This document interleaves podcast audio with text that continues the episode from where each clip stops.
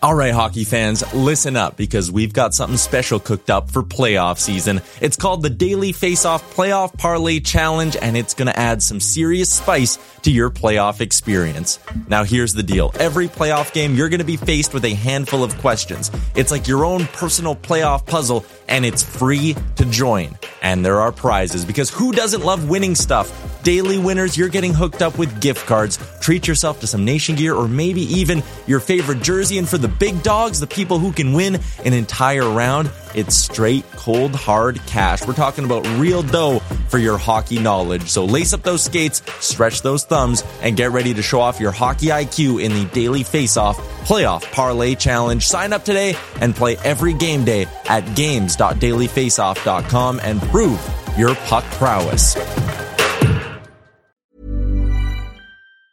Mom deserves the best, and there's no better place to shop for Mother's Day than Whole Foods Market. They're your destination for unbeatable savings, from premium gifts to show-stopping flowers and irresistible desserts. Start by saving 33% with Prime on all body care and candles. Then get a 15-stem bunch of tulips for just $9.99 each with Prime. Round out Mom's menu with festive rosé, irresistible berry chantilly cake, and more special treats. Come celebrate Mother's Day at Whole Foods Market.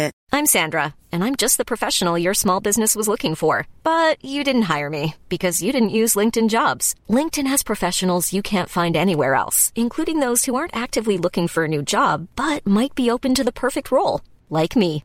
In a given month, over 70% of LinkedIn users don't visit other leading job sites. So if you're not looking on LinkedIn, you'll miss out on great candidates like Sandra.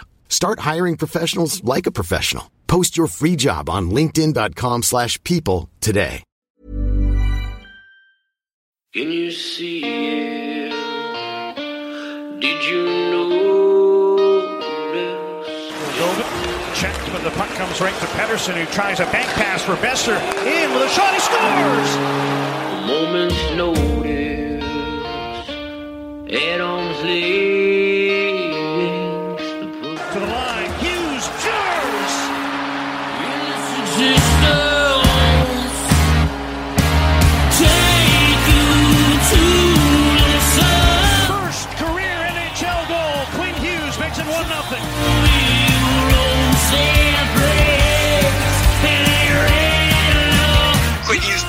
reporter here. Like I don't I don't cover the Canucks.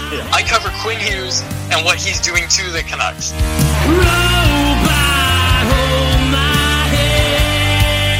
just wave the guy and get Demko involved. I wanted them in in Valentine's Day. Wow. We should do a radio show together. right on. I want to fist bump you right now. Burrow steals, cutting in, shoots, scores!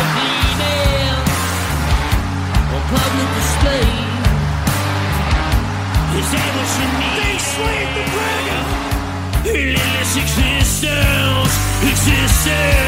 Don't waste all the good stuff on the off air. Let's go.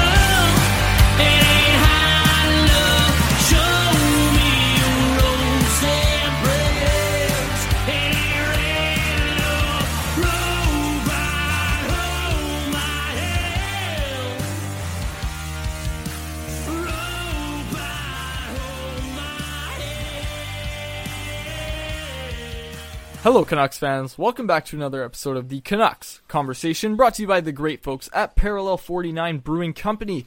My name is David Quadrelli, and joining me, as always, is my co-host, Mr. Chris Faber. Chris, how are you doing in what is this week three? I've lost track of the days myself, but how you doing, man? Dude, it feels like month three of uh, quarantine so far. I've been uh, every day for the past like week has been the exact same. Uh, today's nice because we're recording the podcast. We got to do a little pack opening to start it off, but I don't know about you, but every single day now just feels like the exact same day on repeat. Like it's Groundhog Day right now. I don't know if you get that reference because you're too young, uh, but it's a movie where he wakes up and it's the same day every day. Well, I took a film studies class in high school, and Oh. that's basically why I've seen movies like Citizen Kane, uh, that one was one of them that we watched, and it, it was a good class, and that was taught by Miss McChesney. Got to give her a quick shout out on the pod. She uh, Okay. she encouraged me with all my writing and everything. She's like the reason that I became a writer and enjoy writing so much, and now we're podcasting. Can't give her credit for that one, but she got me started in the business basically by uh, by encouraging me to just like writing. So, anyways, jumping from that quick shout out because no free ads. Uh, we The will teachers, oh about- man, you're cutting it right off now. No Oh, free no ads to teachers. ads on this show. They got to No pay for a laws today. sponsorship to get uh, to get a shout out on the podcast. Oh my gosh. Okay. Jumping into today's news, Chris. The most immediate news, recording this on Friday afternoon at 12:45.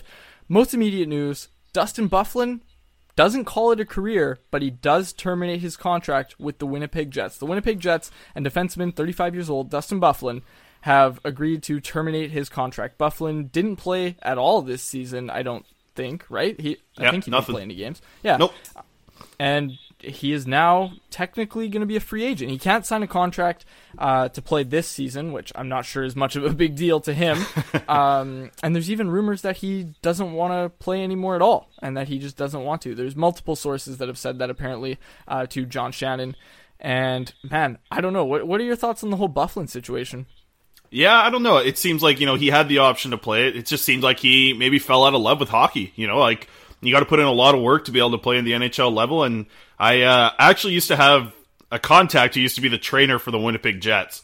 And uh, he told me about some of the workouts that Byfuglien would do. He would show up and uh, he'd basically just do a bench press, do bicep curls, and then talk to the trainer for the rest of the two hours of the workout.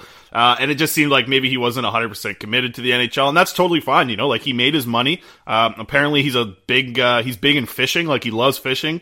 Um, so maybe he signs in Vancouver next year as a 36 year old guy. Uh, I know I know PJ took a stab at that one online. You mentioned earlier. Yes, we have to talk about that. Our friend Patrick Johnston of the province uh, put out an article: "Should the Canucks sign uh, Dustin Byfuglien?" And that was the replies to that tweet are just awesome. Like I was reading through them, and I just I just love it. But anyways, you know we're gonna talk about it. Oh my gosh, I have my thing on. Sorry.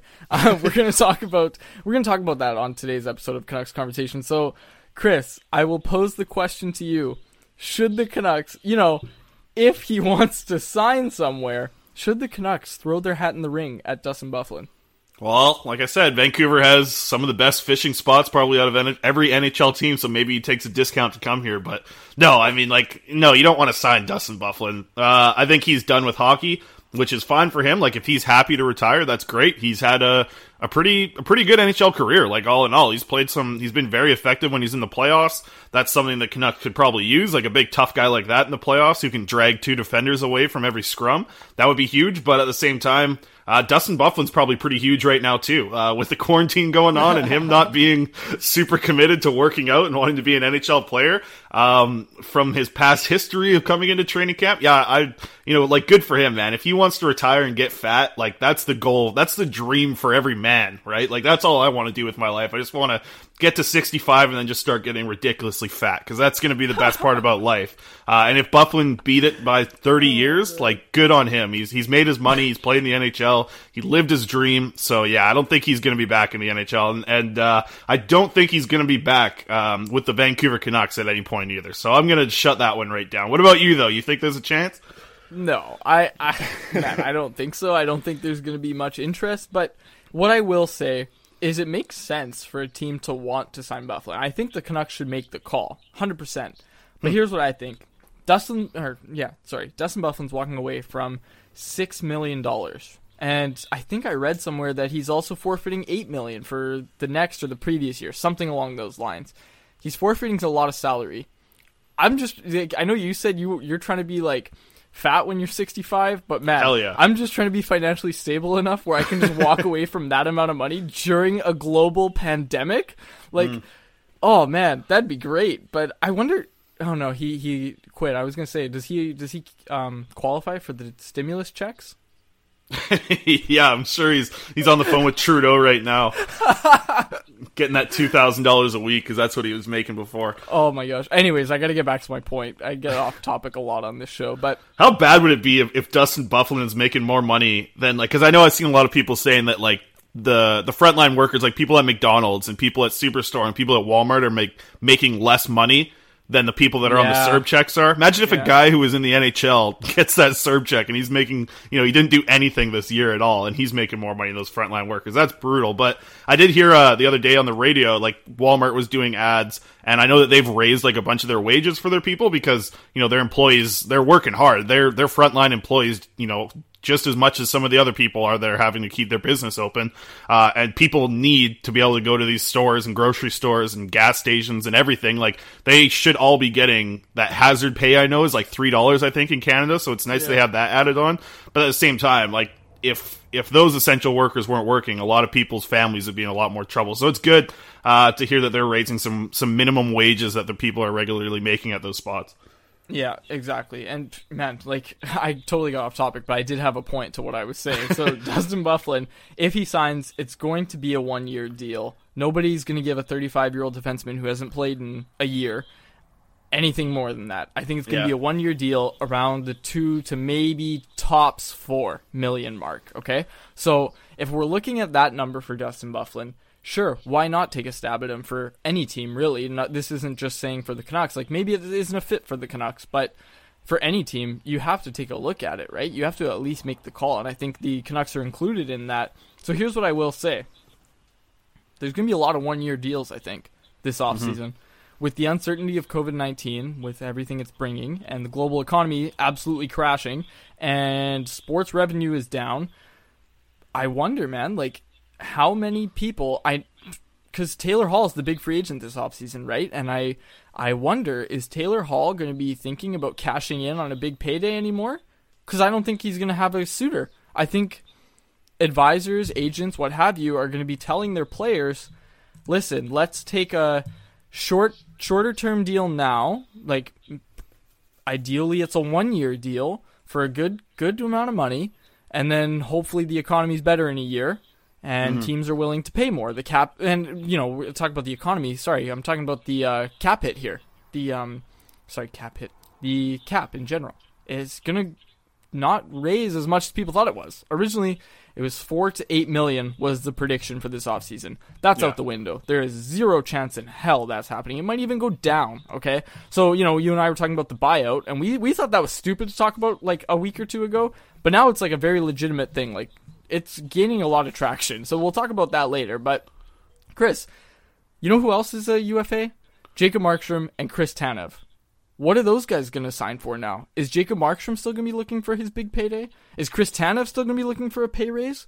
Like, what's going to happen here? Because I don't think a lot of guys are going to be wanting to sign long term at a time like this. What, what do you think about that?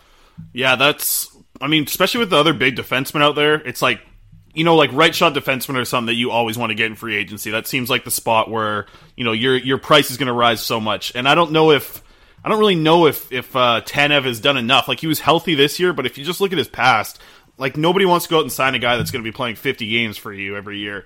And with Jacob Markstrom, you gotta you gotta look at other goaltenders that are going to hit free agency. I think Braden Holtby is going to hit free agency. Robin Lehner's going to hit free agency. Like those are both goaltenders that are you know in the same class, or maybe even you know Braden Holtby's case, he might be above Jacob Markstrom uh, in that class for goaltenders and defensemen. Like there's so there's a lot of right shot defensemen. Sami Vatanen, uh, Tyson Barrie, and I think I think the top guy. I think even more valuable to a team would be Alex Pietrangelo.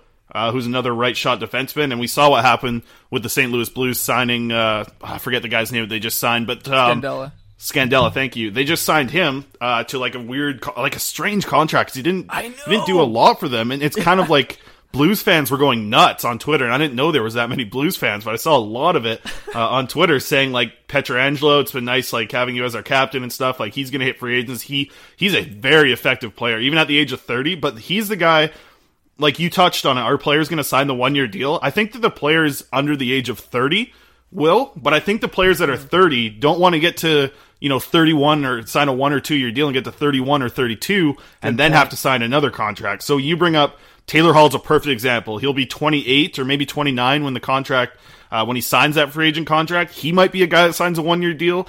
And then the other thing is like you talk about the buyouts that possibly happen, and you mentioned it like last week. We weren't really sold on it that that was going to be a thing, but looking back in history now, like it happened after the uh, full season lockout.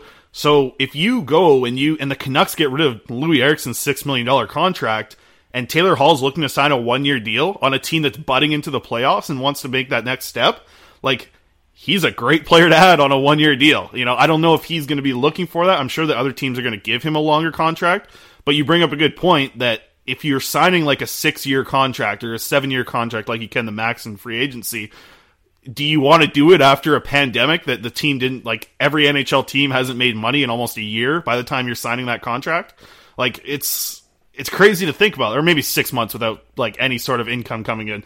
But like Taylor Hall seems like the prime candidate to be the guy that signs a one year deal. But the other guy, and it's you know it's a Vancouver turn here, like Tyler Toffoli, he's going to be 28 or 29 when they sign that contract as well. So is he looking for a one year deal with Vancouver to kind of see how it's like and do something like that? So yeah, it, it, opens up the door, and I think for goaltenders or anyone over the age of thirty, they're going to want to get that long term like stability with their contract. But guys that are under thirty and are top free agents, like I, I think that they might want to bite the bullet and just take that one year deal so they can set something up next year for a big deal. I was just about to bring up Toffoli. Like, who would have thought two months ago that we would be talking about Toffoli taking a one year deal? like well, dude, we were like we were crapping on people on Twitter for saying that that was even a possibility, right? Because it was like at the time it was so crazy to think, but now, yeah, there's you know, no like, way he it is taken that. It is possible now. Like it yeah, is totally. Yeah, if dude, like if he okay, so for people that maybe aren't following, I'll, I'll dumb it down a little. Not that you're dumb, but I'll explain. so basically, if Toffoli takes a five year deal right now, or three, four, whatever, whatever, whatever the case may be, okay when Seattle comes into the league, there's going to be a new TV deal. If history repeats itself, the cap went up dramatically when Vegas entered the league. This is probably going to happen again when Seattle enters the league. So say Toffoli now, uh, let's say he takes a five-year deal at a six million dollar cap hit. Okay, let's just just for argument's sake, that's what we throw out there. By sure. the time he's in the let's say second or third year of that deal, he's going to be making way less than he's actually worth especially with this global pandemic. I don't know how many teams are going to be willing to pay up uh, with so much uncertainty around the cap and really just uncertainty around everything about their team's revenue, about literally everything. I'm sure all of you know that there's a lot of uncertainty right now about literally everything. So, Toffoli takes a one year deal now the cap, the economy, hopefully go back up in the next year. And then next offseason is when he cashes in on his big payday, which would have been this offseason. But next offseason is when he's going to be targeting it. That's the thinking behind this. Oh, are these guys going to take one year deals? Just for anybody that wasn't quite following our conversation there. Yeah, and Jacob Markstrom's the other big conversation, right? Like, I don't know if he's in the boat of taking a one year deal, but like, it's at least like entertainable now. Like people were saying, oh, if Jacob Marks takes that one or two year deal, like I don't know after this season and not still the fact that Jacob Markstrom hasn't had playoff success in the NHL. I think that's a thing that you're going to see. You know, the reason that Holtby is going to get such a huge contract is because of that, right? Like that's what he's going to do. He's going to get that big contract, and, and Jacob Markstrom just hasn't been able to do it at the playoff level. But if he signs a one or two year deal with the Vancouver Canucks, he could probably still cash in at you know 31 or 32. So like yeah. there like it's a possibility now when before it was just ridiculous to think that, but it could end up working out. Some of these things could work out in the Vancouver Canucks' favor because we want to see what Thatcher Demko can do, right? We want to see more of Thatcher Demko mm-hmm. still. We want to see Jacob Markstrom if he can do it consistently. So a one or two year deal is amazing for the Vancouver Canucks. It's probably not what Jacob Markstrom wanted, and I I would still think that his agent's going to be looking for a four year contract. Um, but I don't know. I don't know. It's going to depend on the market, and it's going to be you know, that's the thing that people aren't even talking about a lot. Like, what is the free agency market going to look like? Because if they don't play hockey and they don't finish the season and they don't play for a Stanley Cup playoffs, there's a lot of free agents that still have a lot to prove, and they didn't really get that opportunity. Whether it be a guy like Tyler Toffoli, who was traded to the Vancouver Canucks after having you know, a couple seasons where he wasn't as hot with the LA Kings. Obviously, he was a lot worse team there in LA, but he was he was coming back and wanted to be like, I'm still a playoff producer at the age that I'm at. I know I did it when I was young, but he wanted to keep continuing that playoff success. And Vancouver would have been a great spot for him to do that. I think a lot of players that got traded at the deadline or traded during the season, like Taylor Hall's a great example. Like he wanted to prove that he could be a playoff contributor, and they just didn't really get that opportunity. So it's kind of like you know, their resumes are missing something, right? A lot of these free agents are, except for Pietrangelo. That's why I think he's the number one guy. Uh, and if he wants to take, you know, he's going to be the guy who's going to ask for that six million, de- six year deal at, I would not be surprised if he gets nine million plus. Uh, but aside from him, like, Torrey Krug, maybe. Maybe he can sign a long contract as well. He's proven that he can win in the playoffs. He's proven that he can be effective, but he's also small. So, like, everybody seems to be missing something on their resume, whether it's due to the mm-hmm. pandemic or not. It seems like a lot of these free agents are going to be missing just that one little thing that takes them to making like one or two million dollars more. And that's why you bring up the point of just signing a one year deal. Maybe they figure out how to kind of fill in that missing part on the resume with a one year deal and then then really cash in on something big. That's a great point. And I want to pose this question to you, Chris. So let's say there's no buyout. The Canucks can't get rid of Loui. Oh, let's not contract. say that. Let's let's say there is going to be one. No, I no, really no. want one. I want to pose a question to you that I saw Okay. on Twitter a little today, okay? Or last week, whatever. So let's say there's no buyout and the Canucks are still stuck with Loui Eriksson's anchor. Oh, it hurts. I know it does hurt for me to even say it. You have the option. You can only bring one back. For argument's sake, you can only bring one back. Tyler Toffoli or Jacob Markstrom. Who are you bringing back? Term and cap hit aside. Who are you bringing back? Man, if you'd taken term, yeah. If like if they were both signing for four years, it's Jacob Markstrom for me. I, I don't think that I've seen enough from Thatcher Demko. I think that you know the fact that you're bringing in a guy like Tyler Toffoli at the trade deadline or just before the deadline that can secure up your top six. He's a top six player. That's great. I think top six players are very fluid in the NHL. I think some seasons you're a top six player, sometimes you're not. I think with a starting goaltender who won that many games for the Vancouver Canucks last year, and I think was the Canucks MVP, the most impactful player on this team, I 100%, I've seen this float around on Twitter, but I'm 100% in the camp that it's Jacob Markstrom. Interesting. Because I've seen a lot of people say the opposite. I've seen a lot of people say Toffoli. And obviously, there can be a, a case made for both. Yep. Jacob Markstrom was the team's MVP this year. Uh, we, you know, you and I both understand that we have not seen enough from Thatcher Demko. Like, I'm not confident he can be an effective starter yet. Are you? Like, I, I, I haven't seen enough from him, and I want to see more from him. And that's only going to happen if he plays more. And when he was given that opportunity to play, he didn't show extremely well. No, I think if, if you're if you're able to add a one year deal with you know a one or two year deal of Robin Lehner, maybe maybe then you go with Tyler Toffoli. But at the same time, like Lehner's not going to be that much cheaper than Jacob Markstrom. So like that's I've seen people a lot of people float that idea. It's like oh let's get him a veteran guy to play with Thatcher Demko and they can do like 50-50 and let Demko push for the starting role. It's like sure, but you're going to be paying if you want a, a quality veteran goalie. You're going to be paying him almost as much as you're going to pay Jacob Markstrom anyways. So like that, that part of the debate's ridiculous. And then I've seen people say that that Mikey DiPietro is ready to be the backup and push with Thatcher Demko. Yeah, no. And those people have not watched a single game of Mikey DiPietro this year. Listen, DiPietro, sometimes he stands on his head. He has some incredible games, especially at the end of the year for the Utica Comets. He was their best player for the last month and a half. And Corey, Corey, I'll talk to him about that later about it, but I know Corey would agree with that. And listen, like he's he's a great prospect. He is nowhere near close to being an NHL goaltender.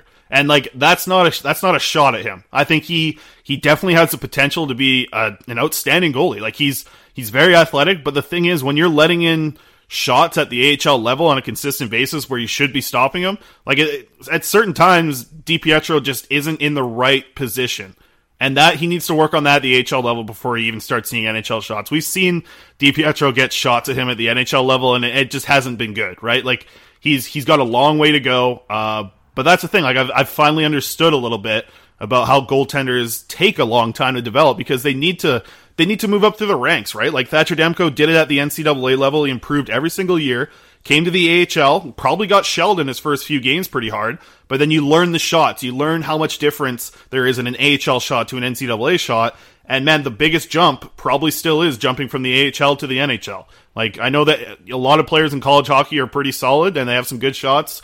You can jump to the AHL from there and it's, it's a pretty big jump. I mean, you're going to professional hockey. That's a big jump. Ask Brogan Rafferty. He tore it up from it. But that jump of going to guys who have the best shots in the world, they're in the NHL. And if, you know, if you're not consistently tearing up the AHL and you're just an absolute stud like Thatcher Demko was in his last year when he was forced to be called up to the NHL, like there's a lot of work to go in the AHL before you get to the NHL as a goaltender, I think. And, you know, like not everyone's Carter Hart. Like you can't just have an incredible first year in the AHL and jump right up to the NHL. Yeah, and I think that's a great time to kind of jump to riding the bus with Corey Hergott. We'll do that right after we play an ad from Parallel 49 and Zephyr Epic. So on the other side of the break, we will discuss what we wrote on the Patreon this past week, and a few other things. Keep it locked here. This is Canucks Conversation. And I just want to give a quick shout out to the presenting sponsor of the Canucks conversation. That's right, folks. Parallel 49 Beer.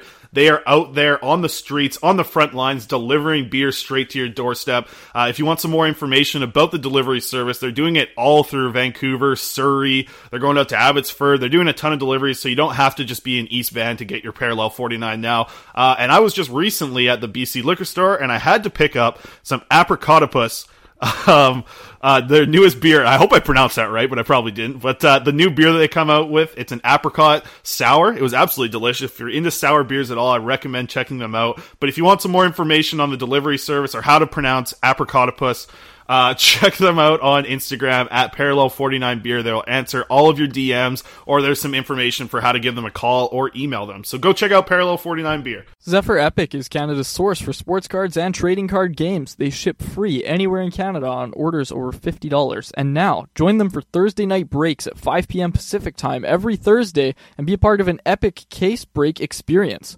Purchase your spot on zephyrepic.com and watch the live stream on twitch.tv slash zephyrepic. And for all you Canucks Conversation podcast listeners, you can save $5 off your purchase with the code Canucks Convo. Some restrictions apply. Follow them on social media to be part of monthly contests and ticket giveaways. Search Z E P H Y R Epic on Instagram, Facebook, and Twitter.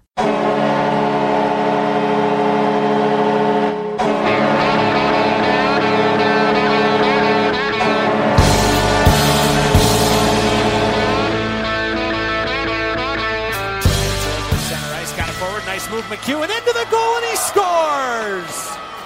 What a play by Zack MacEwen, who draws the Comets to within one. A little shimmy shake. Lynn with a shot, and he scores!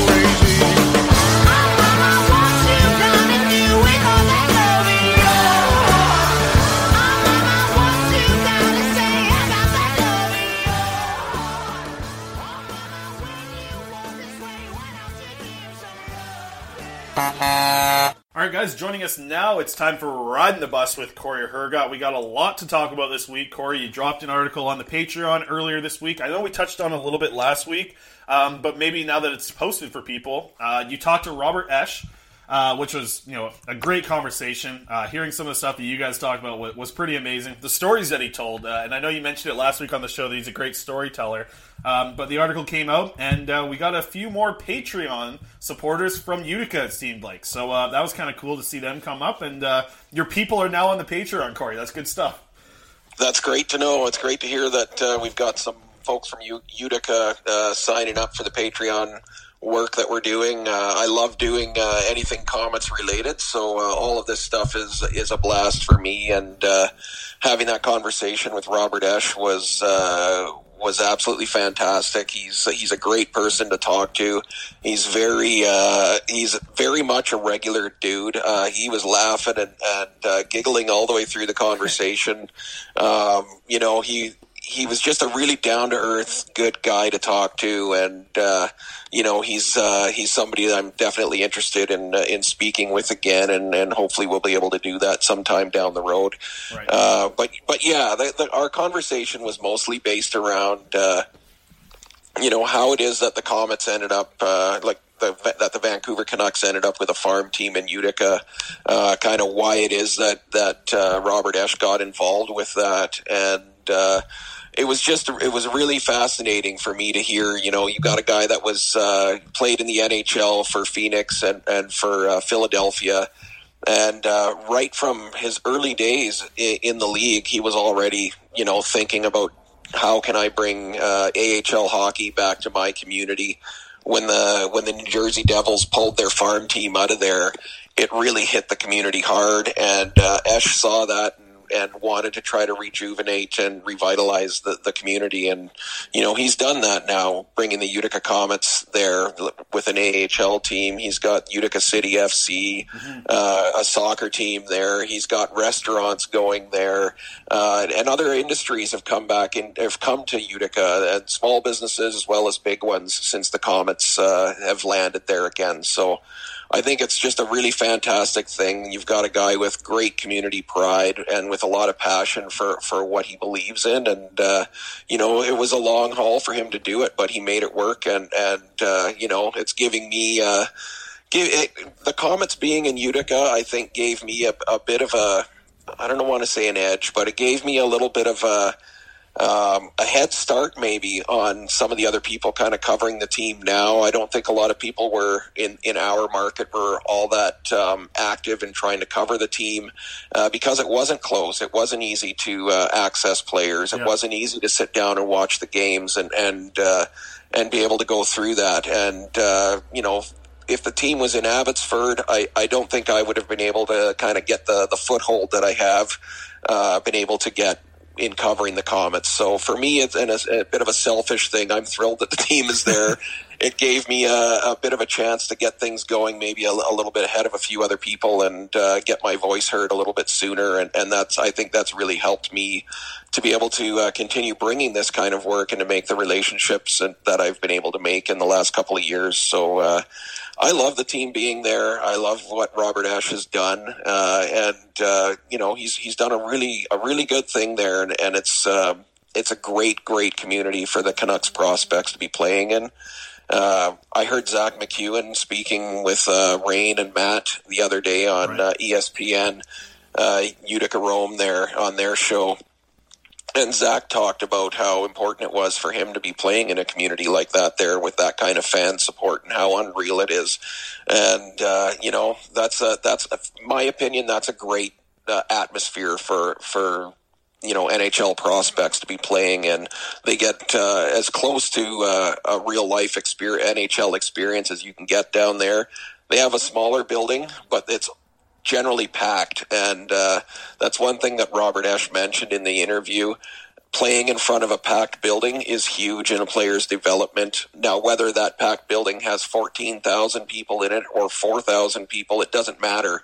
Just as long as that the place is packed and that the uh, the team is the focus of the community, and that's what the Comets have there. Yeah, it's you know like I uh, I talked about it with you in previous episodes. Like the first year I've invested in the AHL TV, and you see some of the crowds at some of these other AHL team games, and you know I wonder if that's what it would look like if it was in Abbotsford because we see what it's like in Utica, and you know just the fact of like the goal horn being so loud and being so different than the other AHL teams, and you know the the crowds going nuts. Like I, you would see it a lot in the AHL games, like when a goal's scored, it goes to the crowd. You know, they're, they're happy, but you see what happens when a goal's scored in Utica. And, like, they, they pan to the crowd. They do a great job with the video work at the AHL TV level. And that is just, you just see, like, actual celebrations in the crowd, right? Like, it's, it's the biggest show in town. And, like, Utica's not a tiny little city, right? Like, they, they love their hockey and they fill up that arena every night. It's, it's amazing to see what they've been able to accomplish there. And a big part of it, like you mentioned, is because of Robert Esche. Yeah, and, and that's just it. He he see he knows that it's a hockey hotbed. He grew up there. He grew up a fan watching the uh, the um, Utica Devils playing there, and, and he knew what uh, what kind of atmosphere. I got it. I had to think about it. I I took an extra second. I almost said Albany.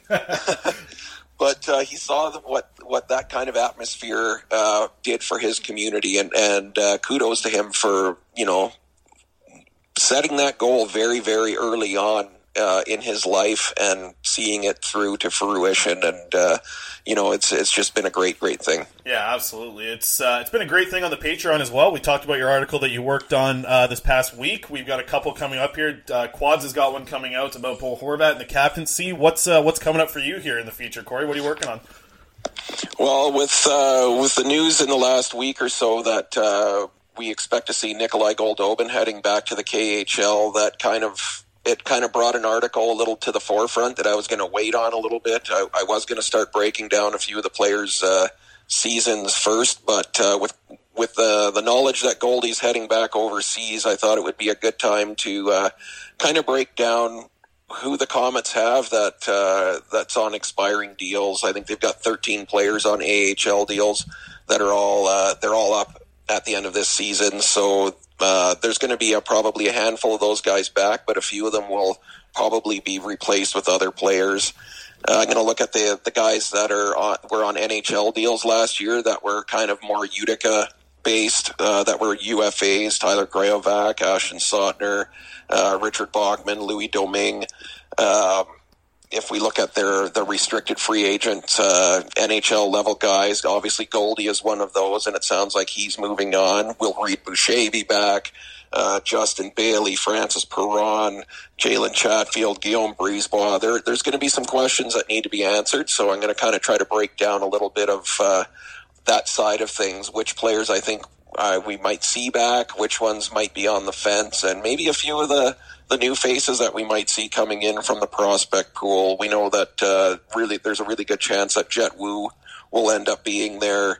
Uh, you know, could we see Nils Hoglander end up there? Uh, could Carson Focht end up there? Uh, there are a few guys. Uh, Jack Rathbone's another. He could he could make the decision to turn pro. So uh, lots lots of irons in those fires right now at the moment. Yeah, and I've uh, I've been talking with. Um, Hoglander's agent, we might be expecting something in the next 10 days or so uh, about him signing. Uh, they need to wait for the, the, World Championship window to cross over, and after that happens, uh, it's it's all for games. So that's a little bit of tidbit for people. We might be seeing Hoglander. That's going to be the news that we might hear in the next two weeks. Uh, but nice. Corey, I'm excited to talk about a lot of those guys. We'll talk about them next week, I think, when the article drops. Because yeah, I, I want to just you know this. I could ask so many questions about guys like Justin Bailey. I wonder what he's like next year. But we'll we'll save that for this. Uh, we'll save that for next week because there was some big news, like you just mentioned earlier on. Nikolai Goldobin heading back to the KHL you know, he never really got the opportunity uh, this season in uh, with Vancouver, but he played over 100 games in that Vancouver Canucks organization. Played in Utica, but what was missing this year that you know didn't get him propelled to the NHL level? Do you think? Oh man, you know, and I I I, I hate to say it because I never want to speak uh, negatively about any player. I, I think Nikolai Goldobin is a fantastic person. I think he's a great hockey player. I think at the end of the day, um, where it lacks for him, and oh man, I hate saying this, but I I don't know if it's a passion for the game hmm. or a drive to uh, uh, like a, that extra drive to to take that next step. Um, it almost feels like uh, you know, like he. I, I was on with Sekeres and Price uh, earlier in the week, and and uh, one of the one of the ways I, I kind of said it was there were a lot of games this year where I could easily have said Nikolai Goldobin was the most skilled player on the ice, but there were very few, if any, games where I would have said, man, he's the hardest working, most dedicated guy out there. Uh, you can see the skill uh, oozing from the player. He, you know, he makes tape to tape passes from ridiculous spots on the ice. He, he's got incredible vision.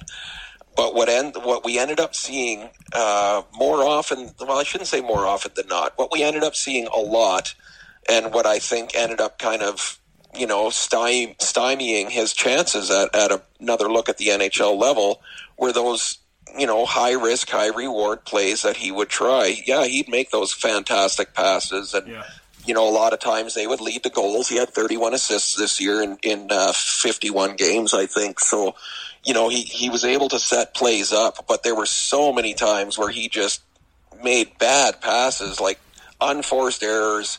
Uh, you know, you, you, you kind of were left thinking, who was he even trying to pass the puck to there? Because he just threw it straight onto the tape of a player on the other te- on the other team, and that kind of play, coupled with the fact that if he didn't have the puck on his stick, he wasn't working super hard a lot of the time to get it back. Mm. There were times when I saw Goldie dig in deep in the corners, and you think, man, he gets it. Like he gets it today. And then, uh, you know, three or four shifts later, he'll go out there and uh, he'll fly. He'll just do a flyby on a guy rather than checking him. And those are the plays that kept him in in the AHL. Those are the plays that, you know, if Travis Green was watching tape and, and seeing what Goldie did in a game, he was probably on the edge of his seat, thinking, "Holy cow! if I stick this guy with with Boeser and Pettersson again, uh, we could have something." And then he'll see two shifts where Goldie just soils the sheets with bad plays, or indifferent play, and it's just like okay, well that's why he's in in Utica. That's why he's down at the American League level because he just doesn't seem to he doesn't seem to get it that he you have to be you have to be contrib- contributing on every shift, whether that's you know getting a puck back or setting up a play, or at least look like you're trying to contribute. There were just a, there were a, f- a few too many times for me this year where it just looked like Goldobin kind of his give a bleep meter wasn't maybe quite as dialed in as it needed to be. Yeah, like, yeah, I, I get where you're coming with that, Corey. That's I, I kind of want to ask you. Like, I, I got a great quote from Nikolai Goldobin at training camp, and I just want to like see like where you kind of feel about this because it, it makes a lot of sense of what you're talking about with his passing and such. Like, I, I asked him about what it was like playing with Elias Pettersson, and this is the quote that I got from Goldobin. He said. Sometimes I'm in a position where I'm not supposed to be, but there is an opening, and he sees that. And he was talking about Pettersson there. Like, how much does that make sense for you when you hear that quote? Like, is that something that you saw a lot from him this year? Well, that could be, you know, and that could be part of the issue with uh, with some of his plays that that uh, that he's making that are getting picked off. Could it be that uh, he's thinking of a play ahead of the of his line mates? Maybe uh, is that the is that the issue? Is is it not that he was making a bad pass? It was that he was trying to be the the Elias Pettersson in that scenario and trying to put a puck to a place where uh, maybe the player wasn't supposed to be, but he was hoping the guy would get there. Uh, maybe I don't know. I, I just to me he just it it just seemed like if if he had it in him, if he just had that extra little bit of man, I need to really show the coach that I get it. I think that he'd be able to like he'd be a fantastic player at the NHL level. I just I I just don't see that coming from him right now. And maybe going back to the KHL for a couple of seasons, uh, that'll give him the hunger to get back here and, Yeah. and be able to do those, uh, you know, step up and make those plays and and uh, be a more complete player like that's being asked of him. But it just it sometimes it just doesn't seem like he gets what's being asked of him. Yeah, the final thing I'll ask you about Goldobin, um, it was, I think it was the favorite line that I saw all year in the AHL. Uh, Sven Baertschi, Lukas Jasek, Nikolai Goldobin. How much fun was that at the start of the year when this Utica Comets team was just winning every single game? Oh, they were a lot of fun to watch, and I think that was uh, it was it wasn't uh, Jasek's best month of the season, but it was one of them, and it was uh, it, I think it definitely helped him kind of. Uh, Learn the ropes a little bit as a centerman. He had two really good uh, playmakers with him, so he didn't have to kind of carry the playmaking load. He could kind of focus more on the defensive side of thing things. And I think at the at you know at that position playing center, that's the area where his game still needs the most work is is the defensive side of stuff. So um, if I were to actually say what my favorite line with Goldobin was this year, and it was very short lived, I think three or four games, but Cole Lind was in the middle, Justin Bailey was on the left side, and Goldie was on the right side. And uh, and those three were a lot of fun to watch for those handful of games. Uh, Cole looked like he was uh, a different player. Uh, he- obviously, he was playing the middle, so that was a, a, a little bit different uh, scenario for him. But uh, playing with two guys, you know, you got Goldie with all oozing that skill, and you've got Bailey with all that speed. It just looked like Cole had options all over the place when he was trying to set up a play. So that that trio was a lot of fun for me to watch. I'd have all the time in the world to see those three uh, play a bunch of games together, but uh, it doesn't sound like we're going to be able to see that happen. Yeah, no doubt. Well, you know, it was it was an okay run. There was a lot of fun at the start of the year watching Goldobin do some of stuff. I remember, you know, and you touched on it, like it looked like he was the most skilled player a lot. That one game, uh, I got it in front of me here. It was against the Cleveland uh, Monsters. Um, it was on March. No, it was January 31st, and they were losing by two with about seven minutes left. Uh, and Goldobin went and scored two goals back to back so fast, tied it up. Uh, or no, I think the first one was to tie it up, and the second one was to win it. Uh, and they ended up taking that game. I just, you know, that was that was a perfect example of Goldobin's skill at the AHL level, just being able to take over a game. So, uh, you know, it's it's it's going to be tough to see him go to the KHL, but we will see. A couple years away, I know he just uh, talked to Thomas Duranson in the interview. He mentioned that he would love to be back in Vancouver uh, after that. But um, lots to talk about, Corey, and I know the article that you're going to write is going to be awesome, talking about some of the players that we're going to see next year. You know, I'm just looking at the cap friendly page right now: Jalen Chatfield, Guillaume Brisebois, Ashton Sautner, Justin Bailey, Tyler Graovac, Francis Perron, who doesn't get talked about enough. Like I'll, we'll we'll have a huge conversation. This might have to be a bonus episode of you and me actually just talking about these guys, but we'll figure that out uh, before next week. And thanks again for doing this this week, Corey. Yeah, no worries, Chris. And uh, one more thing I'll say about Goldie is, uh, you know, if he could get his, if he can work on his shot a little bit more uh, while he's in the KHL, I think that'll help him a little bit uh, as well. Because uh, I mean, he had 19 goals in 51 games this year, and I'm convinced he could have been awfully close to 30 if he would have just dialed his shot in a little bit more. Yeah. He uh, he fired so many shots high or wide of the net or hit the goalie right in the chest this year, and uh, just uh, you just you could see it. It was that close. He could have been, you know, if he just finished the year with with uh, 30 goals or close to it, you know, maybe he gets another look next year. Yeah, only 92 shots this year, uh, beat by a lot of players on the team, including Rafferty, Cole Lind, Reid Boucher more than doubled him, uh, Justin Bailey with a ton of shots. So yeah, it, will be interesting to see what happens after these two years. Uh, I I wrote the article hashtag buy Goldie, but uh, maybe we'll be seeing hello to Goldie in a couple years. We'll see about that. Yeah, you bet. All right. Well, it's going to be a big AHL week next week. We're planning on doing the pack opening with you. Uh, you know, that article you're going to drop is going to be huge. We're going to talk about that a lot. And yeah, maybe we'll even have the bonus episode. So, uh, big AHL week coming up next week, Corey. It should be a lot of fun. Sounds good. You know, I'm always down for it. yeah, absolutely. Talk to you next week, Corey. You bet. And a huge thank you to our sponsors, Zephyr Epic and Parallel 49 Brewing Company, and of course, Corey Hergott for joining us for Riding the Bus. Chris, one player you and Corey talked about was Nikolai Goldobin. We got the news. He's in the KHL. You wrote an article, hashtag buy Goldie. It's no more free Goldie, it's buy Goldie. And I think this is kind of the end of an era. And, you know, maybe I'm being a little dramatic, but Goldie was kind of a player that marked almost like the start of the Canucks rebuild. And it was when the Canucks realized okay, like the best course of action for the organization is to bottom out and I don't I won't use the word tank, but tank. They they made a rebuilding move and they traded Jannik Hansen for Goldobin along with a fourth round pick. Could have become a first if the Sharks won the cup that year. Keep that in mind. But uh, that was what they got back and Goldobin is no longer with the Vancouver Canucks. Chris, go off, man. I hate to see him go, man. I hate to see him go. But at the same time, I didn't really want to watch him do another year. And, and he wouldn't have been here, honestly. He There's no chance of him signing with the Canucks after this past season. Like, there was no way he was going to go back to Utica. He's talked about it, and uh, Thomas Drance just spoke to him in The Athletic. Uh, that was a good article because Goldie kind of opened up a little bit about his opportunity. Maybe he didn't get enough. Like, he played 100 games for the Vancouver Canucks. It's kind of crazy to think that.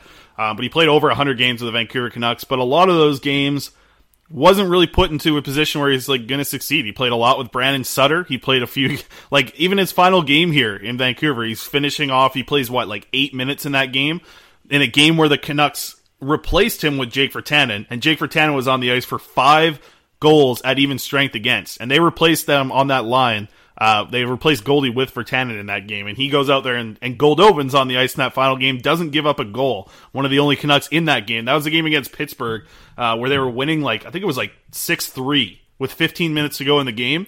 And then the Pittsburgh Penguins came back and ended up winning 8 6 with just a ridiculous. That was when Evgeny Malkin just went off, uh, if you remember that game at all. Possibly one of the worst games of the year.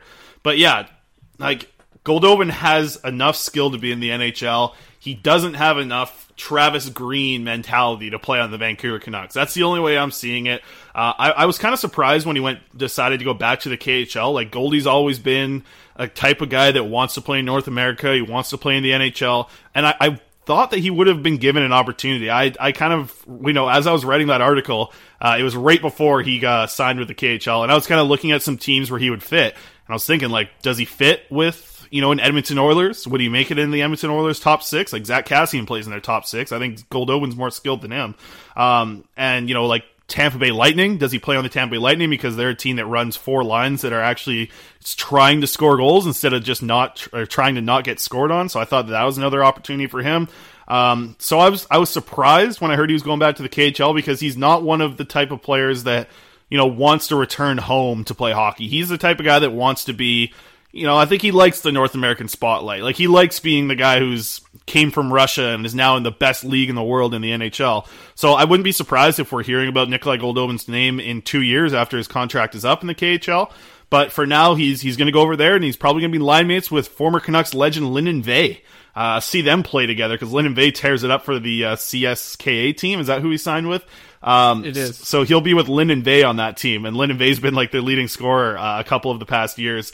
Uh, so we'll see. Maybe Goldobin will go over there and tear it up. He obviously went through a lot of bad luck. Um, he talked about it in the Thomas Jansen interview. Like he just couldn't score uh, the second half of the year last year, and that's tough. Like he was getting an opportunity with Bo Horvat. You look at their on ice shooting percentage; it was like below two percent for a lot of the year. Uh, I just did a little bit of digging in the article that I wrote, um, looking at some of the stuff that he did when he was playing with Elias Pettersson.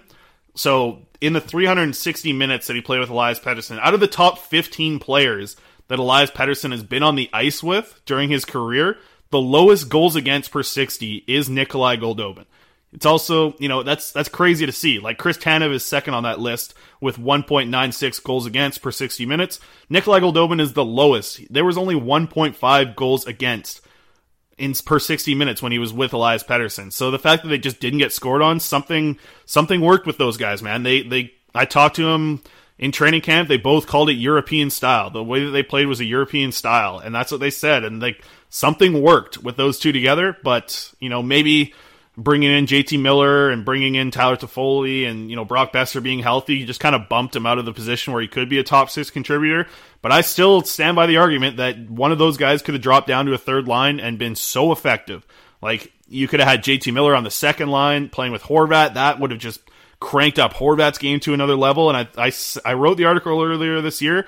Like Nikolai Goldobin is a free addition to the Canucks top six, and I think he would have been a free addition to play with Elias Pettersson because they they seem to have chemistry. And if you have chemistry between players, I'd like to see them give it as long as a run as possible. And we just didn't get an opportunity to see that because you know I guess Travis Green just doesn't believe in Nikolai Goldobin. He doesn't believe that the fit's there with his team, and that's where I stand on that. Uh, buy Goldie is what I say now. No more free Goldie. Yeah, I you know what I I'm with you on that one, man. But one thing I think is worth mentioning, and I think we kind of glossed over it in that one game he played this year. His Corsi percentage was seven point seven. That is atrocious. So yeah, he wasn't on the he wasn't on the ice for a goal against at five on five. But man, I, I remember Jackson McDonald, uh, the managing editor of Canucks Army, tweeted it at you and I, and he's like seven point seven reasons why Nikolai Goldobin doesn't deserve to be in the NHL. Well, Bo Horvat had the exact same Corsi percentage that game, so you know there's something to be said there as well. And that was the only player I think on the Canucks that had a positive Corsi that game was Quinn Hughes, and that's just Quinn Hughes things right there. But yeah, it, it was a, it was a tough game. You listen, you let in eight goals against the Pittsburgh Penguins.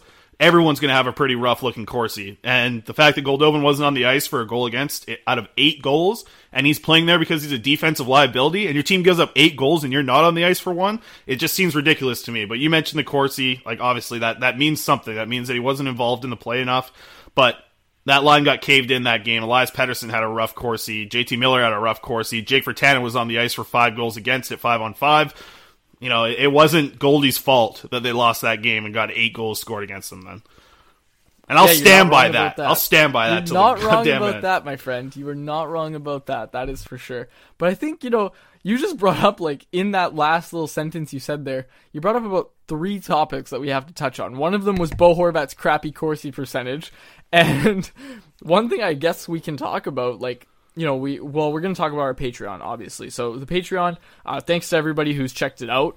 Uh, we are doing articles on there now um, for a dollar sixty nine a month. Nice. nice. You can get all of our written work, and we've got some good stuff coming. We have some good stuff out there. You got Utica Comets coverage from Corey Hergott, Comets Corey, and you've got Chris and I as well. I'm working on something right now called, and Chris, I told you the title. Why stripping the C of why stripping Bo Horvat of the C might be the worst idea since giving it to Mark Messier. and this is one that was prompted really all season long. Like it started with that PA Islander guy and like all these other people. Like I I'm seeing people being like calling into the 1040 post game show being like, yeah, like Miller's got to have the C. Like I think Bo Horvat shouldn't have the C. And I'm like, what? Like is this for real? Like these people Oh, man, uh, don't get me started, but basically the argument is Bo Horvat should have the C stripped from him, which is just the stupidest, stupidest idea that I have heard floated around. Like that is like that is a rough take to have and to stand by that take. Like man, I just like you. The Canucks are sometimes they find themselves the laughing stock of the league. You know, Canucks fans get lumped in with those people who rioted after the 2011 Cup final. that's the that's the go-to of every other NHL fan base on Twitter is, "Oh, well you burned your city." It's like, "Man, I was at home. I I did not burn my city." But I like if you want to keep that up and you want the Canucks to be the laughing stock of the league, strip your 24-year-old captain who served as captain for 1 year, not even a full year, keep in mind strip him of the C, and give it to the guy that you traded for last summer. That's a great idea, Canucks Twitter. Like, I don't know if you've seen this or if it's just me and this is a rant that shouldn't even be happening, but are you frickin' frickin' kidding me? Like, is this for real? Like, these people are tweeting that, yeah, Elias Pettersson could have the C. Uh, uh, different names like JT Miller's the one I see a lot. JT Miller, I'm all for him having an A. He's a leader on and off the ice. Sure. But to sit there and suggest that Bo Horvat should have the C stripped from his chest and just plant it right onto JT Miller's chest. Are you kidding me? I, have you seen this at all or is it just me? I've seen a little bit of it. I've seen a little bit of it, but like I do remember at the start of the year before the C was given to Horvat, a lot of people were saying that Elias Pettersson is a better a better captain to have. You want to have your superstar, you want to keep him happy, make him your captain, right? That's the way to do it. But look at look at the way that Bo Horvat's career has gone. He was groomed by the Sedins. He was there for all the tough years that we just went through since 2015, right? That was his first year when he played in the. That was the last time we are in the playoffs. He's been here through one of the worst stretches in Vancouver Canucks history uh, for having just the some of the worst seasons, right? Like the man, like it, it's almost funny, like like Sportsnet's playing these games recently of like Canucks past games. They haven't really dug too deep into like the 2016, 17, 18 seasons, but when they do, and Brendan Batchelor is tweeting out the lineups, it is laughable to see the kind of lineups that the Vancouver Canucks had over the past couple years. They are so bad, and Bo Horvat was there with the Sedins, seeing how they dealt with it. Bo Horvat's the type of guy who is the perfect captain for Vancouver because he doesn't he's not flamboyant. He's not going to come out. He's not going to have problems with the media. He's going to say what he's supposed to say as a captain in a major Vancouver or va- major Canadian hockey city, right? Like he he's not going to be shook by the media. I don't think. I think Bo Horvat and we, you know, he was just on Spittin' Chicklets. Uh, and I know you listened to the episode. I listened to it as well. Um, like he opened up a little bit on Chicklets, which is something that you don't really see with media. But he's, I don't think that like I don't think Horvat's done anything wrong since having the C on his chest, right? Like, and I know it's going to take a lot for a captain to really mess up, but Horvat's pretty much been perfect as the Vancouver Canucks captain since he got here. Uh, he's played in every single game since he had the C on his chest. That's something that you want your captain to be out there at every single shift. Horvat's been relatively healthy throughout his career. Like, he's the perfect captain for me for this Vancouver Canucks team. I was sort of talking about the idea that, you know, Elias Pettersson would be a great captain. He's an excellent hockey player, but I think now looking into the future, you know, when the Brandon Sutters and the Alex Edlers are off this team, like, man, it, having Bo Horvat as your captain and Quinn Hughes and Elias Pettersson as the assistants, that's that's pretty exciting. But then, like, you know, JT Miller, he's been a leader too, so I, I get where that's where that's coming from. I think that JT Miller should have a letter on his chest. I just don't think it's a C. And taking away from Bo Horvat, yeah, that's that does like it almost brings back vibes of Mark Messier. So the fact that you're writing that article, I'm excited for that one. Yeah, and again, that's going to be behind the Patreon paywall. You can check it out, $1.69 a month. That is a very nice deal. But, you know, I do have to flat out disagree that I think that Pettersson would be a good captain. I'm not convinced that Pettersson would be a good captain. I'm I'm really I'm really skeptical of that, and I'll tell you why. So, you know, he's had his run-ins with the media, whatever. Like, you know, that was like the start of his career. Okay, so there's that. Horvat's never had that. Um, you know, he's not quite as good at keeping his cool as Horvat. And Horvat gets animated, don't get me wrong, but I think Pettersson, like, when you piss him off, he just keeps to himself, like he, he keeps quiet, but he just like elevates his game. And that's cool to see. But sometimes you need that with, you know, what Horvat shows. When he shows it, I think Horvat picks his spots right. And, you know, we've seen images of Horvat kind of yell not yelling at his teammates, but he'll get back to the bench and he'll yell something loud, and you can tell it's directed at everybody on that bench. Yeah. Right. And you've seen the same thing with Pettersson, don't get me wrong, but I think I think Horvat just has better timing of when he gets animated. You know what I mean? And I, I, I just think like, you know, with when you have a guy like Horvat, who's like you said, really the only young core piece who's had playoff experience. He scored a goal in the playoffs. When you have that on your team and you have him being groomed by the Sedins and seeing them, following them very closely, he sat next to a guy like Derek Dorsett, who I think wore an A at one point for the Canucks man, like I just look at it and I see this is the guy. This is the guy you want to have as your captain. He's growing into the role, and little do a lot of people know, Horvat has taken a step in every single season that he's played. He's taken a step forward, and that includes this year. His point totals, his points per game, everything is moving up. You know, uh, let me check his point totals. Actually, I'm not sure about that, but I know his points per game is. Checking Yeah. his point totals right now. But my point remains: Bo Horvat has taken a step forward in every season. Not this one, not points total, but yeah, but look game. at like you Yes. mentioned the play. every every other part of Bo Horvat's game this year has been better than the past, right? Like last year, there was Yeah. a lot of people in the analytics community saying that Horvat wasn't actually a great defender. Like you know, like he was, he just was on. He was on bad teams too, right? So it's it's tough to like follow with the analytics community on that one because you kind of just. I think when you look at how bad the team is, somewhat you have to look more to eye test in a certain situation there. So I guess I agree with TSN 1050 or whatever the hell the Toronto station is, who just plugs eye test all day long. Uh, but yeah, like Horvat has look at how he's playing, right? He's playing like almost 20 minutes a night right now. He's out there just being the guy that matches up against the best lines. And the fact that he's able to shut down lines and contribute and not be such a minus player, like he's he's going to go up against the best lines, he's going to get scored on, right? Like he's going to get scored on a lot if you're going up against Connor McDavid, Leon Draisaitl, the Taylor Hall lines of the world, like the Vegas top line, like you're going to get scored on. You're going to get scored on a lot, but he's winning a lot of faceoffs. He's Travis Green's guy, right? Like he talked about that in the Chiclets interview. Like he loves playing for Travis Green because Travis Green trusts him so much. And that's exactly what you want in a captain. I agree with you. I think the argument was okay at the start of the year for Elias Pettersson. I mean, he's going to be a superstar, man. He's going to be one of the best players in this league. Um, but now, like, if there wasn't a C on his chest, would people start saying the same about Quinn Hughes? Like, I don't think so because Horvat's just been able to prove himself. If they weren't to give out a captaincy this year, I don't think it's grown into more of an argument to say, like, if they were to do it next year and they were to put a captain on someone, it's it's Bo Horvat a thousand percent. And I think a lot of people were in the boat of, you know, it is going to be Horvat this year, and it, I think they made the right decision here because he is, like I said earlier, he's the perfect captain for a guy that's in a major Canadian city and playing hockey. Like he doesn't.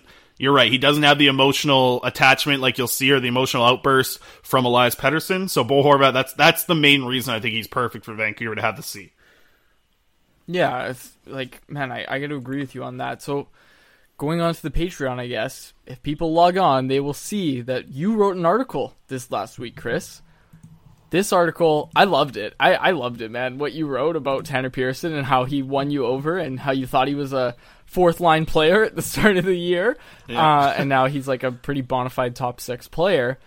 That was a that was, enough that was of a article, good Chris, fluid so skater to be able that a little to be a top six player, right? I, I didn't think he fit in well with the top six that was going to be moving forward. I thought that Bo Horvat, the way that he skates, the way that Elias Pettersson skates, the way that JT Miller skates, like they skate a lot better than Tanner Pearson. All three of those guys do, and those are kind of the three guys that are the core. That effective. I was happy to be proven wrong uh, from this. Like I thought that he would be a guy that could fit, in on a third line or a fourth line and contribute just a little bit, right? Like score some goals, uh, be a good guy in your bottom six that can contribute. I saw the numbers that he was putting up in his past couple years. It looked like he was dropping off a little bit as he approached the age of 30. So I was not expecting this at all. And he found chemistry with Bo Horvat last year at the end of the year. I know, like, the numbers were pretty ridiculous. I think he scored nine goals uh, in 19 games, and I just didn't expect that that was going to continue into this season, but it did. Like, I was shocked that it did. Uh, like I mentioned, I was happy to be proven wrong on that.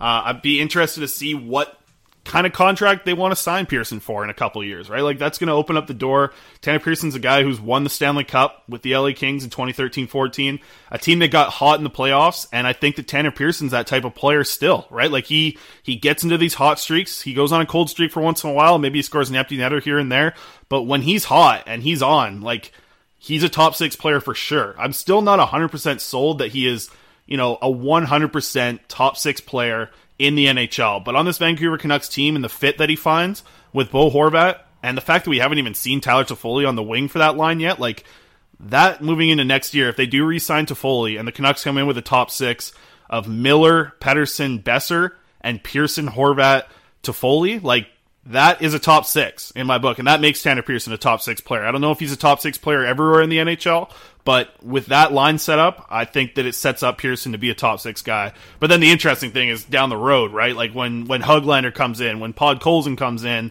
those guys are going to be top six players, I think. And where does Pearson fit after that? What if he signs an extension for a few years and he's playing a little bit older? Like, is he still as effective if he's playing in a bottom six role? I'd be curious to see that. But for now, like, I'm down for some streaky players on the Vancouver Canucks team. Like, it's the way that I wrote in the article. Like, streaky players can go off and win you a Stanley Cup championship. Like, We've seen that happen a lot. There's always a streaky player or two on every team that goes to a cup run, uh, and I think Tanner Pearson might be able to be the Canucks player for that. My guy's Jake Virtanen. I think Jake Virtanen's going to just go on an absolute streak in a cup run. yeah, I wouldn't be shocked about that either. That would be awesome. Whole city shotgunning beers. Oh man, dude, wonderful.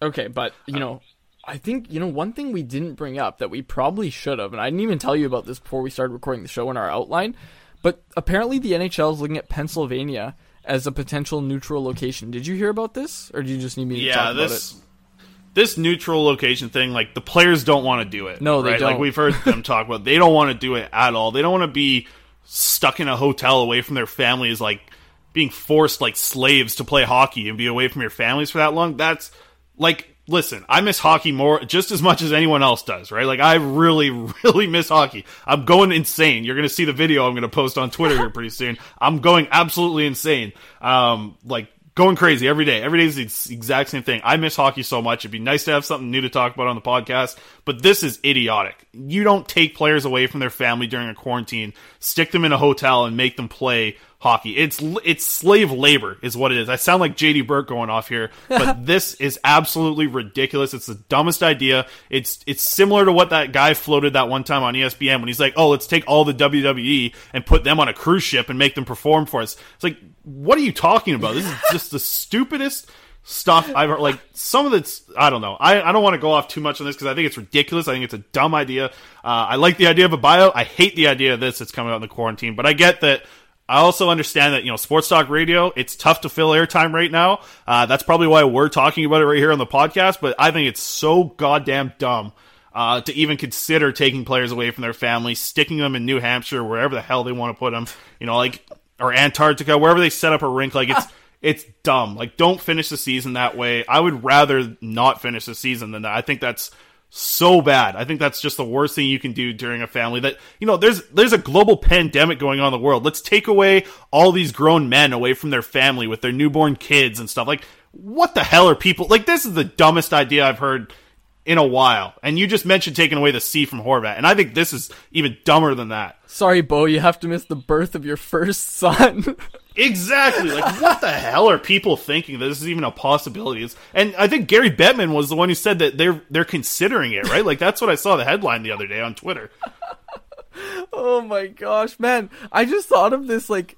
I thought of it more since you you started saying that because like at first I'm like oh okay like this is what they're looking at but holy cow like yeah like Tyler Myers is basically was asked about it and he didn't want to say too much, but he said, you know, I wasn't on that Zoom call because I forgot, but we'll get to that later. Um, but he said he's like, yeah, that would suck, like that would suck, and you know, there, that's that's pretty straight up. There, that there's no other way of putting it. That would suck, but you know, like I, I think we do have to address it a little more. So basically, what's being suggested, there's this place in Pennsylvania, hosted Kraft Hockeyville, so they have experience televising NHL games. There's two rinks at this facility, so theoretically you could play four games in a day. You could potentially play more. It just depends on airtime and everything. A lot of factors that would go into it. Players would stay in a hotel. There is a hospital right next to this place, and basically it's kind of in the middle of nowhere, but there's a bunch of hotels around it. So that's the thinking behind this. Is if they do it, this is the best location to do so. North Dakota is another place that has been floated around. I think that was the one that was floated around. But uh, yeah, like you're right, Chris. It's it's stupid. Like the players don't want to do it, so then problems arise.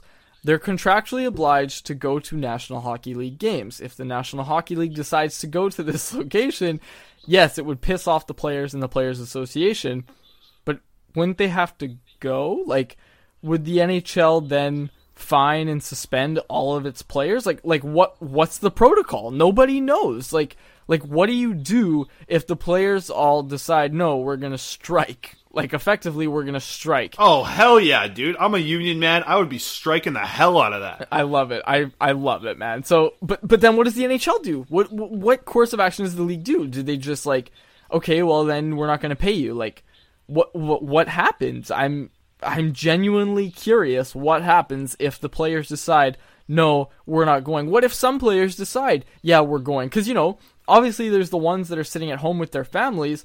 But there's also the ones that are our age and There's don't Jake have Virtanen. Yeah. Jake Virtanen shows up for the Canucks. I don't want to name names, but there are players who I'm sure would like to get back to playing hockey. It's all they know. Like I'm uh, obviously we can we can assume JT Miller, Tanner Pearson, Bo Horvat, and uh, Tyler Myers, the ones with kids, and you know there's Brandon Sutter in there too, and a few others. But those are the ones that have basically confirmed that they don't want to return to play if it means they're gonna have to stay in a damn hotel. Especially Bo, like, and then you know, kind of going on with this. If they do this hotel thing, the players have to go to the hotel now or whenever it starts. They have to stay there for two weeks, okay, in self isolation. After the two weeks, everybody has to get tested, make sure nobody has the virus before they even start playing games. So that's two weeks where you're just sitting there and you can't even play games, okay? So bear with me here. Then they play the games. The Stanley Cup is awarded. You have to quarantine again for two weeks to see if you can go home and see your families. This is probably going to happen in July. Bo Horvat's son is due in July. I'm thinking Bo Horvat's not going to like this idea very much of, yeah, sorry, Bo, you can't go see the birth of your son. You have to stay in this hotel because Ugh. Gary Bettman said so. This is so dumb. this is just so dumb, dude. There's no chance this happens. There's no.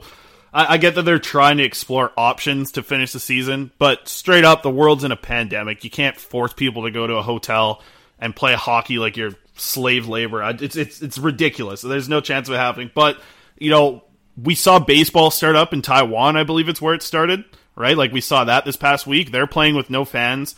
I think that that's the option. But the other that's the other thing. Like it's going to be hard to to find like a neutral spot and you don't want players traveling so much. I know that they're on private jets, but they're still passing through airports and stuff. Like if they do get to the point where they are going to play games, whether it's a month or 2 months away from now, like like I I'm in the boat and I think we've talked about this on the show. Like I don't think we're going to see any more hockey this year. I think they're going to start it you know, later on in the season. Uh, we talked about it with Ray Ferraro, and we talked about a little bit off air with Ray Ferraro, but I think he was kind of in the boat too of we're not going to see hockey uh, until November, right? And that's kind of what he expected. Um, that's what he's heard, and that was off air stuff. So we're giving you the deets here uh, on the podcast.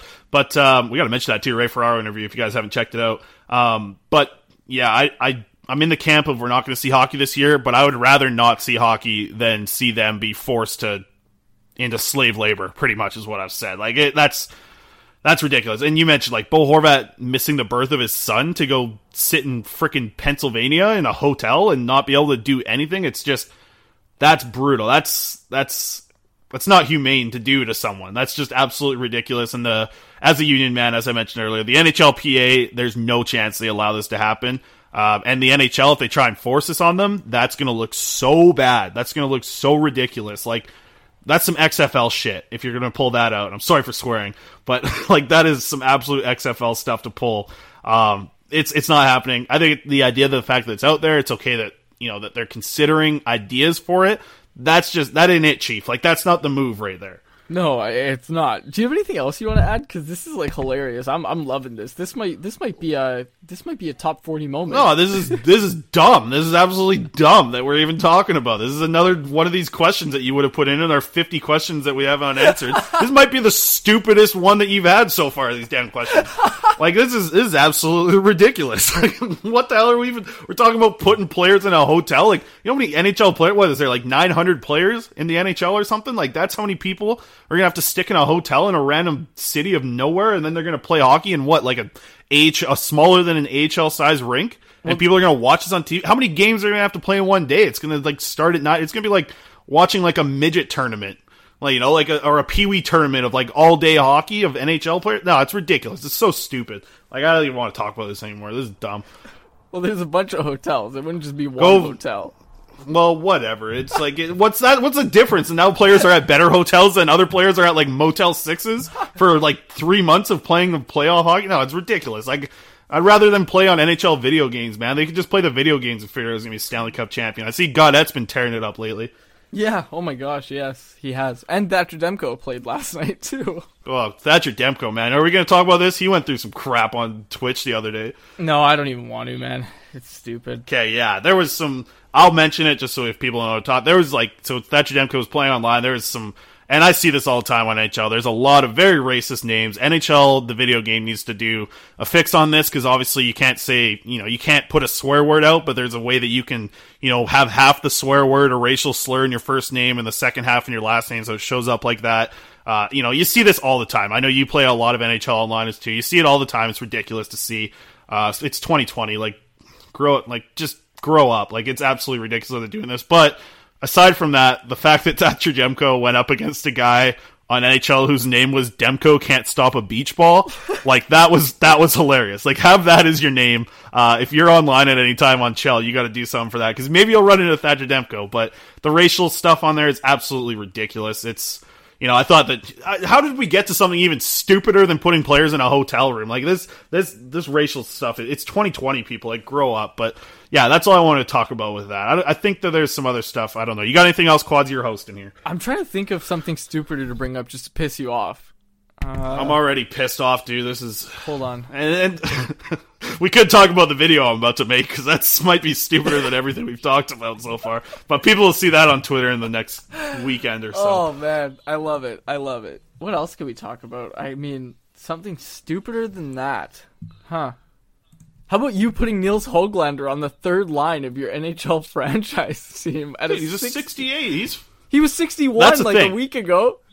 Yeah, I, re- uh, I know. I haven't played the franchise in a while because now I'm contemplating. So I bought this fishing game for Xbox, and like, okay, so I bought a fishing game. Yeah, I'm going crazy. I mentioned this earlier in the show, but like, the fishing game's pretty fun, and I think that you know, like, nobody else is streaming a fishing game, and maybe some people will enjoy it. Like, it's pretty fun. Uh, you drive around in this boat. The graphics are absolutely horrible. You're like the catch like catching the fish is ridiculous. You like I don't know, maybe I'll have to stream it just to show people, but like you reel the fish in and the fish is like smacking up against your boat for so long before they like grab it. Like it, the game's just ridiculous. It's pretty fun to play. Uh, but the franchise, man, the franchise is coming together. I simmed a full season because I wanted everyone to get a little bit better. Because Hoglander, every single shot that he took when he was a 61 overall, missed the net by like so much. There was one time where he took a shot, it didn't touch anything, and it hit the like it just went out of play. Like he missed the net by like 15 feet. It was too high, and it just like hit the netting. And I was like, "What is going on?" Like he's his accuracy is so bad. But uh, yeah, you got to put young players in a spot where they're going to succeed. You know, like Travis Green needs to know that. Like he, you put Hoglander, you bring him in, you play him on the third line. You don't play him on the fourth line and play him for six minutes. You put him out there in a spot where he's going to succeed. Young players need to be put in that spot. That's what I'm doing with this franchise. And uh, yeah, we did the draft. We uh, we got we had to trade so much to get Elias Pettersson. We don't have any first round picks for like five years or any second round picks. We traded away everything uh, to go on a run. And the team's a lot of fun to play with now. Like Cole Lind improved a ton. He's like a 70 something now, which is nice because yeah, like yeah, when he was a 60, holy hell, like trying to play with those guys was brutal. So I had to simulate a full season. Uh, and yeah, I, I, so I don't know if you've done a lot of fantasy drafts, but this is the first one where I drafted a goalie pretty high. Like I drafted, uh, Andrei Vasilevskiy like really high because I was like, I'm going to have a good goalie for the first time ever. And like, man, do they ever make a difference having a good goalie? Like it saves me on a lot of games. I I mean, I did MLB franchise mode last week. I did a fantasy draft of that. That was a lot of fun. That's a PlayStation Flex. Oh, it is, yes. But it's coming out on Xbox next year. The show. They're, Oh, they're- really? Yeah, they're gonna release it for Xbox next year. Maybe Dude, even hell Switch yeah. They're talking about. But yeah, dude. Like that was like the only reason I wanted a PlayStation more than an Xbox was because of like the show. Like that's it's been like that for probably like ten years, right? Like the show's never came the out. show's never on been Xbox. on Xbox. Yeah, it's always been a PlayStation exclusive. And yeah, I've had it every. Did you year. ever play? uh You might. be You're probably too young, but did you ever play Cal Ripken baseball like on PlayStation, No. PlayStation One, PlayStation Two? No, oh, I didn't. Man, that game was unreal. That was so good. What about? um Did you ever like? Did you ever play any like the street games, like NFL Street Yes. and NBA Street? I, I okay, those were incredible Street games. for PS3. Good. And then there's like Good. FIFA Street, which is included in FIFA 20. And FIFA 20 is like 20 Right. bucks right now, so I might even just pick that up just to play FIFA Street again. dude. Dude, yeah, I've been playing uh, NBA 2K20 because like Xbox Game Pass, shout out Xbox, one dollar right now for everyone, uh, and it comes with like all these games you can download. NBA 2K20 is one of them. 2K20 is a fun game. Shout out Jay Canada, uh, Jason Croker, producer at TSN 1040. He's got a nuts like his his YouTube. He's got one of like the biggest YouTube accounts for NBA 2K20. Um, and he's been tearing up. I've been watching some of his vids. Croker's a good guy. I've been in, we've been in studio with him a couple times at 1040. Uh, Jay Canada over there. So check him out on YouTube. No free ads. Maybe we can get an ad from him, but he's making enough money off that YouTube channel, man. Damn. Well, he can send us some of the money now. Yeah, maybe. We got a plug. We'll send him some hockey cards or something. Love it. Okay, do we have any other actual topics to discuss? Because I feel like this is No, just I know- into a FaceTime call. No, I know we wanted to talk about uh, the players that surprised us the most, Oh but man, gosh. we can Yeah, we have- we can leave that for next week. I think that's something that we could Sure. do like an hour talking into. Sure. Um, so we'll talk about that. We'll get maybe we'll get some people's opinions from Twitter. Uh, yeah, we had a good conversation with Corey. I think today, like Corey and talking about Goldie, like he's not so he's not so in love with Gold Goldobin like I am, I guess. So it was good to get Corey's opinion on it. Corey's watched him play a ton of games. Um, and yeah, we like tho- those are the big news this week. We didn't really see much else. Um, you missed the you missed the call with Tyler Myers. Was that because when you actually saw him in person, you saw how intimidating and big he was? Because when I was in the locker room and like Tyler uh, Tyler Myers walks off the ice, like like I knew he was six foot seven, but like he's like I don't know. He seems like he's like seven foot tall in person. He was a monster, and he's probably even bigger when you're looking up at him. Because like I'm I'm a pretty tall guy. I was one of the taller reporters in there. Uh, and just seeing Tyler Myers, I was blown away. Is that what freaked you away from getting away from the Skype call? no, I was on the phone with the CRA. Oh, that's right. But yeah, Tyler Myers. I think I've told the story of the first time I met Tyler Myers was intro media day. I'm walking in, and he was coming in from the parking garage, and this dude is just an absolute behemoth. Like I had honestly, I had never seen anybody that tall in my life, like in person. Um, and that was that was something else. Like I've never even walked. You know when you like walk? Well, I guess you don't know this, but when you walk on the street and you like see somebody absurdly tall, and you're like, whoever you're with, you're like, dude, look at this guy. Look how tall this guy is. like, I know you've probably never done that, but that's happened to me. Like, No, like when um when my mom was going to school to become a teacher, she had someone in her class who was seven foot one, um, and he would come over like because he, yeah, he was good friends with my mom. He'd come over and he was this huge native guy, and he was seven foot one, and he was probably like four hundred pounds. And he, we'd play basketball with him, like, and we had like a nine foot hoop in the backyard. Like we had two nine foot hoops in our backyard. We played basketball. It was absolutely ridiculous. Like the, he was the biggest guy I've probably ever seen in person. Like yeah, seven foot one, four hundred pounds, just an absolute monster. Oh and he teaches kindergarten now, so that's where he ended up going to teach. so can you imagine cow. being a kid in kindergarten and your teacher's seven foot one, just an absolute Dude. unit of a man? I used to think my kindergarten teacher, and like hell, like grade one, grade two, I used to think these these like they were all women. I thought they were all giants. But then I grow up and I'm like, oh, you're five foot one. I was just like three foot ten back in the day. So it's like Yeah. these these kids must be up to like his kneecaps. Oh, dude, yeah, like, yeah, I don't know. It would be, it would definitely be intimidating for a kindergartner to look up to that. But uh, yeah, I don't know. That's all I got for this episode. Quad. Maybe, uh, yeah, mention the Ferraro interview, and we'll close this thing out. Hell yeah, For people man. that haven't tuned in, that was that was a lot of fun. What'd you think? Because that was the first time you got to talk. I talked to him last year, and I just knew, like, right after that interview, I was like, wow, this is what it's like, you know, to have an interview with an absolute pro, right? Like, this guy does this for a living. Uh, he's so easy to talk to with an interview, and he gave us 45 minutes, man. What did you think? he was awesome and it was so funny because then right after our interview like i was like oh he's like such a nice guy like super great and then i was listening to the 1040 countdown and then there's the clips of him going at pratt and botch. Well not going at them but like them going at each other right? Like it was mutual for sure. Um but i was like whoa i'm glad i didn't piss off ray ferraro because like yeah he's got he's got a little bite to him. Yeah, he absolutely does. That that one where he's arguing with Botch, like you could tell that both those guys are like such powerhouse talkers that like neither one kind of wanted to challenge the other one. Like I, that clip was underrated for me because like you can like you can feel the tension like on air oh, because like yeah. if Botch were to go off, like you know that Botch is one of the best at it, and Ray Ferraro is also one of the best at it. Man, if if they would have like like you could tell when they were like just picking at each other a little bit. Like one was about to cross the line, but they didn't end up doing it. Like Ray just like shut down the interview and left. But man, if if they would have just like revved it up a little bit, that that definitely has a chance to like go out there with the poker debate, if you ask me, which ended up being number one.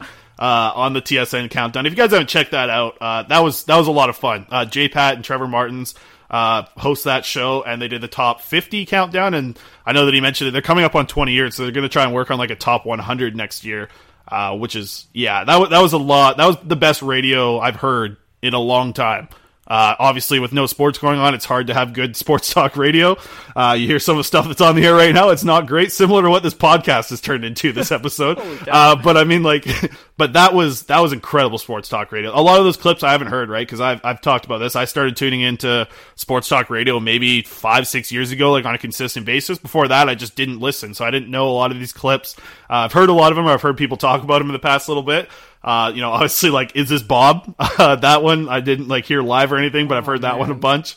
Uh, that's that's another great clip. But the poker debate, it, it's going to be hard to beat that. I mean, like even it was cool to hear how Shotgun Jake came together. Like I remember, I remember how it sort of came together, but it was cool hearing how like uh, you know. Halford and Brough. Yeah, it just it, like it came together with like a guy texting in. And figuring it out that way because they were trying to call it like beer tannin or something or like the Beer Tannin Advent calendar. Yeah, exactly. Like, man, that sounds so crappy now that looking back, like Shotgun Jake just that's the perfect thing for it here. So yeah, if you guys didn't check out the Ray Ferraro interview, uh, I know a lot of people did. We got a, a good view count on that one, so thanks for everyone to tune into that. And uh, yeah, Ray's an absolute pro. We want to have some sort of people like that on in the future as well. I know that you know something we've kind of discussed maybe having in the future here is getting into the draft a little bit. Obviously, we're you know, Cam Robinson, good buddy of ours. He's a guy that we want to have on. JD Burke, uh, definitely another guy we want to talk prospects with, and uh, maybe some other folks. But yeah, like it was fun doing that uh, that interview with Ray, and uh, yeah, it, it doesn't get much better than Ray Ferraro in the hockey world, man. Definitely not. It was beautiful. And even Dan Murphy, like that that conversation we had with him and in that conversation I asked him, What's your stepped in it moment? He brought up the swearing on air. Yeah. And I was like, Oh, I've never heard that clip and I got to hear it and I texted him right away. I was like, Murph, they just played your your clip. He goes, haha, yep. And then he asked me like which number he slotted in at and everything. It was it was, it was pretty funny. But yeah, like that clip, I've had that on repeat, especially when BMAC goes, All right, thanks for effing joining us, buddy. It's like, oh my gosh, just like the perfect way to go back at that. And you could tell Murph was just like, Oh man, did I did I really do that? And oh man, it was just that was a beautiful moment in 10 Okay, so you history. okay? You brought up the BMAC. I got to bring up my BMAC story because BMAC was on a lot. Like he was, he was one of the best uh, Vancouver radio guys ever. And I think I've brought this up on the show in the past before. But so when I was, I guess I was grade eleven, and we were the BC PBL. We were playing against the Abbotsford. I think they're Cardinals. I think is what they're called. And this guy was the first base coach, like, and I was playing first base, obviously. And you know, I was like, this this coach was chirping me like the whole time from start to finish of the game. I was like, okay, I've never seen like a first base coach like be like have this much of a mouth on him. He was just chirping me the whole time for every little thing I did. Like if I looked down at my glove or if I like adjusted anything on like my belt or like my jersey or anything, he's just ripping me. And I was just like, so I was ripping him back too. And I was just like, who is this old guy, this big old guy, like ripping me right now for all this stuff? Like I was trying to give it back to him, and like there was no chance. Like I like I think I could beak pretty well. Like I think I can toss it around with a lot of good people, but like this guy was just destroying me. Like for two full games of a doubleheader. And then I mentioned it to the coach at the end. I was just like, who's their first base coach, by the way? Like, he was just giving it to me, like, the whole game. And he's like, oh, that's Barry McDonald. Like, at the time, he was hosting uh, with Scotty Rintoul, BMAC and Rintoul in the morning. Uh, and I was like, oh, no way. Like, I was like, I just didn't know who he was because his kid uh, is my age and he played on the Abbotsford team. So he was a coach, uh, first base coach. And, like, yeah, he just gave it to me for, like, three hours in a row, like two full baseball games. This guy's just chirping nonstop, and I was like, okay, this guy's a pro. Like, I got to learn how to chirp like this guy. uh, and you know, obviously, BMAC uh, had to step away from 1040 due to some depression and and you know dealing with himself and getting getting back to being healthy and living a good life. And from what they hear, and Donnie and the Moj talk about it a lot. Like he's he's doing a lot better, which is great. But when I first started tuning into sports talk radio, like I mentioned, whatever it was five six years ago, that show was so good. BMAC Donnie and the Moj was the best show. And like, you know, we say now like Sekeres and Price is the best show in sports talk radio in Vancouver. Uh, but man, when BMAC Donnie and Moj would like get going with a host, like, or a guy that, like a guest that joined them, like there was no better sports talk radio when those three were together. It was incredible. Yeah, man. Like, and that's the thing is, like, you and I, neither of us really listened to it back in the day, right? Like, Yeah. we didn't get a chance to. But now, like, you just listen to the old clips and just everything. Like, man, like I, I felt like we, I was definitely missing out by not listening to 1040 back in the day. Yeah, it, that's like I don't know about you, but it like I, I got like a fire burning me under there because I was like, man, it would be it'd be awesome to work in sports radio and like make one of those countdowns one year, man. Like we're a long ways away uh, from getting to that point. We obviously have to go to radio school uh, in the fall, but just the fact that you know that's like a possibility for us in the future, that would be so crazy, man. I'd be so excited to like to crack one of those lists one day with one of our ridiculous rants about something. About players staying in hotels and be, that being Players slave staying- labor. yeah. One day, yeah, Oh my one gosh. day. Well, I mean, I guess that closes it out here. We're going to talk a lot next week. We've got a few things already in the book that we didn't even talk about this week. For some reason, this episode has gone on really long. But, uh, Chris, you got anything you want to add before I close it out here? I think I've said enough this episode. I think I have as well. So, for Chris Faber, my name is David Quadrelli. You have been listening to the Canucks Conversation. Mom deserves the best, and there's no better place to shop for Mother's Day than Whole Foods Market. They're your destination for unbeatable savings, from premium gifts to show-stopping flowers and irresistible desserts. Start by saving 33% with Prime on all body care and candles. Then get a 15-stem bunch of tulips for just $9.99 each with Prime. Round out Mom's menu with festive rosé, irresistible berry chantilly cake, and more special treats. Come celebrate Mother's Day at Whole Foods Market.